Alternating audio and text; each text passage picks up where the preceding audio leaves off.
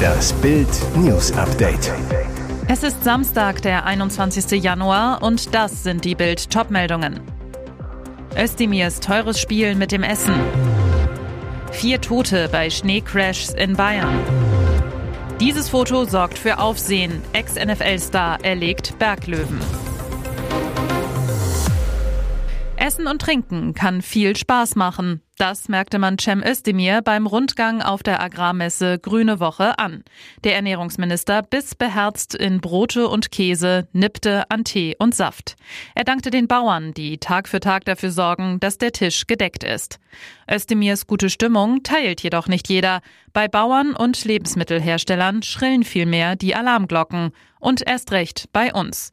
Denn Özdemir und die Ampelregierung sind dabei, die Lebensmittelversorgung völlig umzukrempeln.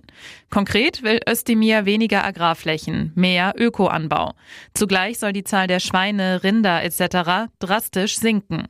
Agrarprofessor Friedhelm Taube von der Uni Kiel rechnet vor, um die Agrarklimaziele zu erreichen, müssen wir den Tierbestand bis 2045 bei Schwein um 35 Prozent, bei Geflügel um 25 Prozent und bei Rind um 50 Prozent senken in Produktion und Konsum. CDU-Mittelstandschefin Gitta Konnemann fürchtet, Özdemir treibt die Preise in die Höhe und die Einkommen der Bauern in den Keller. In der Folge müsse Deutschland mehr klimaschädliche Produkte aus dem Ausland einkaufen.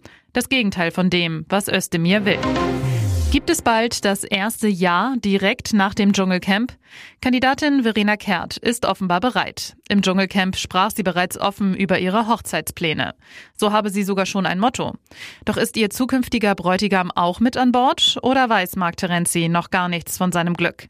Zurück zu Verenas Hochzeitsfantasien. Es soll eine bayerische Feier werden, die mehrere Tage andauert. Let's Dance-Star Isabel Edwasson entwirft dabei den Hochzeitstanz und so prinzessinnenmäßig will sie ein weißes Dirndl tragen. Kehrt im Dschungelcamp. Es kann ja nicht sein, dass ich in meinem Leben nicht heirate. Am besten direkt, wenn ich hier rauskomme. Und was sagt Terenzi? Er zu Bild, Klar, ich bin 44. Ich liebe die Idee einer Hochzeit und bin hoffnungslos verliebt. Es ist immer die Frage, ob man die richtige findet. Da macht es momentan total Sinn. Ich finde es wirklich romantisch und super süß von ihr. Natürlich denke ich darüber nach. Sie ist die perfekte Frau. Und wie stellt sich Terenzi im Fall der Fälle die Gästeliste der Hochzeit vor? Er zu Bild, alle sind eingeladen. Ihr Ex Oliver Kahn ist auch eingeladen. Da gibt es keine Eifersüchteleien. Die Sause ist geplant, es sind keine Dramen in Sicht und Verena verließ am Freitag als erste Kandidatin das Dschungelcamp. Bedeutet grünes Licht für die Traumhochzeit. Jetzt fehlt nur noch der Antrag. Der Winter ist zurück in weiten Teilen Deutschlands mit tödlichen Folgen in Bayern. Das Schneetreiben hat in der Nacht zu Samstag zu vielen Verkehrsunfällen geführt. Wie die Polizei und Lagezentren am frühen Morgen mitteilten, kam es auf den glatten Straßen zu Sachschäden, querstehenden LKWs und liegengebliebenen Autos, die teils auch zu blockierten Straßen führten. Traurige, vorläufige Bilanz, vier Tote bei zwei schlimmen Autounfällen auf schneeglatten Straßen im Süden Deutschlands. In Penzberg in Oberbayern starb am Freitagnachmittag ein Ehepaar, er 74, sie 71, beim Frontalzusammenstoß mit einem Imbisswagen. Der Fahrer hatte nach ersten Ermittlungen die Kontrolle verloren und krachte gegen das Auto mit der Familie. Die Urenkelin befand sich ebenfalls in dem Wagen. Das Mädchen überlebte mit nur leichten Verletzungen. Ursache des Unfalls? Vermutlich einsetzender Schneefall. Bei Lindau am Bodensee kam es am Freitag gegen 17.35 Uhr zu einem weiteren tragischen Unfall mit ebenfalls zwei Toten. Auf der B31 bei Weißensberg krachten ein Mercedes Sprinter und ein Sattelzug auf schneeglatter Straße frontal zusammen. Durch den Aufprall wurden der 40-Jährige sowie sein Beifahrer, beide aus dem nahen Vorarlberg in Österreich, derart schwer verletzt, dass sie noch vor Ort starben. Der 36-jährige Fahrer des polnischen Sattelzugs wurde leicht verletzt. Dieses Foto sorgt für Aufsehen. Derek Wolf, ehemaliger NFL Defensive Lineman und Super Bowl Champion 2016 mit den Denver Broncos, hat in Colorado einen Berglöwen mit Pfeil und Bogen erlegt. Ein entsprechendes Foto postete er am Freitag stolz auf seinem Instagram-Kanal. Dazu schreibt der Ex-NFL-Profi, am späten Dienstagabend bekam ich einen Anruf, um zu sehen, ob ich einen riesigen männlichen Berglöwen jagen wolle, der in einer ländlichen Nachbarschaft Chaos angerichtet hatte. Er hatte bereits zwei Hunde getötet. In seinem Podcast The Drive erklärte Wolf, nachdem er das Tier erlegt hatte, die Raubkatze war riesig. Sie wog etwa 91 Kilo und hatte eine Gesamtkörperlänge von über 1,80 Meter. Für Berglöwen, auch als Pumas bekannt, ist das ein stolzes Gewicht. Zwar können die Tiere bis zu 100 Kilo schwer werden, meist liegt dieses jedoch zwischen 53 und 72 Kilogramm. Die meisten Kommentatoren von Wolfs Beitrag zeigten sich beeindruckt von dieser Jagdleistung. Aber nicht jeder war mit Wolf zufrieden. Ein User schrieb, oder hat eine Nachbarschaft den Lebensraum des Löwen verwüstet und er versucht jetzt einfach zu überleben. Die Behörden in Colorado sagen, dass Derek Wolf bei seiner Jagd alle notwendigen Schritte befolgt habe. Der Ex-NFL-Star hätte zuvor seine Berglöwen-Jagdlizenz erhalten und ist in gutem Ansehen bei der Behörde. Außerdem habe Wolf alle notwendigen Kriterien erfüllt, wie etwa die ordnungsgemäße Meldung der Tötung. Also alles in Ordnung. Und jetzt weitere wichtige Meldungen des Tages vom Bild Newsdesk. Wir können Flüchtlinge nicht mehr unterbringen. Der Bund muss uns helfen. Thomas Kamersin, Landrat von Fürstenfeldbruck, stellt eine klare Forderung an die Bundesregierung.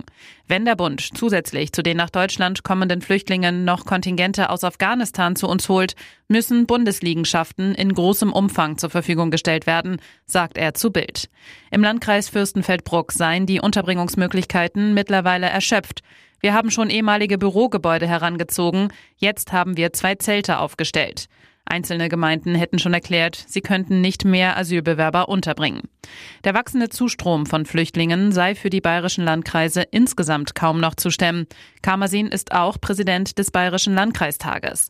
Die Stimmung unter meinen Kollegen ist etwas verzweifelt, hat er festgestellt. Die CSU im Bayerischen Landtag hatte vergangene Woche die Bundesregierung ebenfalls aufgefordert, in der Flüchtlingsfrage zu handeln. Die Partei war aufgeschreckt von Zahlen, die Innenminister Joachim Herrmann genannt hatte. 169.000 Flüchtlinge sind in Bayern derzeit untergebracht. Das sind mehr als in der Flüchtlingskrise 2015 und 2016, sagt Thomas Kreuzer, Fraktionschef der CSU. Die Flüchtlingsobergrenze von 200.000 pro Jahr in Deutschland halte er persönlich für zu hoch. Es sind zauberhafte Nachrichten. Schlagerstar Ella Endlich erwartet ihr erstes Kind. Das verriet die Sängerin am Freitag auf Instagram. Dort postete Ella ein wunderschönes Foto, auf dem sie im schwarzen Kleid mit Babykugel für die Kamera posiert. Doch die Baby-News scheinen unerwartet zu kommen. Manchmal kommt alles gefühlt zur absolut richtigen Zeit und dann, anders betrachtet, doch wieder nicht, schreibt die 38-Jährige geheimnisvoll und ergänzt, Deswegen führt dieses unglaublich große und mittlerweile auch ziemlich sichtbare Glück, schwanger zu sein, zu einigen Planänderungen. So müsse sie ihre Sternschwimmertour 2023 absagen, die am 9. März starten sollte. Bereits gekaufte Tickets können an den Vorverkaufsstellen zurückgegeben werden. Die Sängerin, ich hoffe, euch alle spätestens zur Endlich Weihnachten-Tour im Dezember wiederzusehen. Momentan aber werde ich Ruhe walten lassen und den besonderen Zauber genießen. Sie wolle den Zauber ihrer Schwangerschaft ganz privat genießen. Eines sei jedoch gesagt, Marius und ich, wir freuen uns. Ein Hinweis auf ein echtes Liebes-Comeback. 2020 hatten sich Ella endlich und ihr damaliger Partner Medienmanager Marius Darschin getrennt. Jetzt wird das Paar Eltern. Was für ein Happy End. Hier ist das Bild News Update. Und das ist heute auch noch hörenswert. Millionen Deutsche pfeifen auf die Frist bei Grundsteuer. Welche Strafen dafür drohen? Ganz Deutschland soll bis zum 31. Januar seine Grundsteuer neu machen. 36 Millionen Erklärungen sind fällig. Bisher wurde nur gut die Hälfte eingereicht. Viele der Säumigen sagen, macht euren Mist alleine. Vielen ist vor allem das Online-Verfahren über die elektronische Steuererklärung Elster ein Graus. Viel zu kompliziert, intransparent und ungerecht schimpft Kai Warnecke, Präsident von Haus und Grund. Rainer Holznagel, Präsident Bund der Steuerzahler. Es ist offensichtlich, dass die neue Grundsteuer so nicht funktioniert und am Ende zu deutlichen Mehrbelastungen führt. Der Bund der Steuerzahler und Haus und Grund wollen zusammen gegen die neue Grundsteuer vor das Bundesverfassungsgericht ziehen. Solange die aktuellen Regeln gelten, droht säumigen Grundsteuerzahlern zunächst ein Erinnerungsschreiben, je nach Bundesland mal mit, mal ohne Mahngebühr. Danach folgt eine Strafe von mindestens 25 Euro im Monat. Im Extremfall droht ein Verspätungszuschlag. Formelle Höchststrafe 25.000 Euro. Größter Grundbesitzer ist Deutschland selbst. Auf Nachfrage von CDU-Politiker Christoph Ploss gab der Bund zu, die Verwaltungen schaffen es selbst nicht, die Frist Ende Januar einzuhalten. Ein Grund, es ist für Verwaltungen zu kompliziert Oft fehlen nötige Angaben. Normalbürger kennen das Problem irgendwoher. Experten und Politiker nach Panzerposse außer sich. An diesem Tisch blamiert sich Deutschland. Der Ton ist neu, die Botschaft alt. Deutschlands neuer Verteidigungsminister Boris Pistorius teilte gestern auf dem US-Stützpunkt Rammstein mit, er lasse die deutschen Bestände an Kampfpanzern vom Typ Leopard 2 prüfen. Ein Blick in die Bundeswehrgaragen 330 Tage nach Beginn des Russenkrieges, als wüsste man nicht, was dort steht. Ein Armutszeugnis urteilt CDU-Sicherheitsexpertin Katja Leikert gegenüber Bild. Das Ministerium sollte diese Fakten schon lange parat haben. Ex-NATO-General Hans-Lothar Domröse kritisiert gegenüber Bild den deutschen Zauderkurs. Die Russen bomben und wir diskutieren. Nach jeder Exportentscheidung dauere es zwei Monate, bis die Panzer einsatzbereit an der Front sind. Zeit, die die Ukraine nicht hat. Der CDU-Außenexperte Johann Wadefuhl ist fassungslos. Wir waren Zeuge des Totalausfalls Deutschlands auf internationaler Bühne, sagt er. In Rammstein hatten sich auf Einladung der USA mehr als 50 Staaten getroffen, um Militärhilfe für die Ukraine zu koordinieren. Deutschland will weitere Waffen und Ausrüstung im Wert von einer Milliarde Euro liefern, vieles davon schon lange geplant. Schwere Kampfpanzer sind wieder nicht dabei.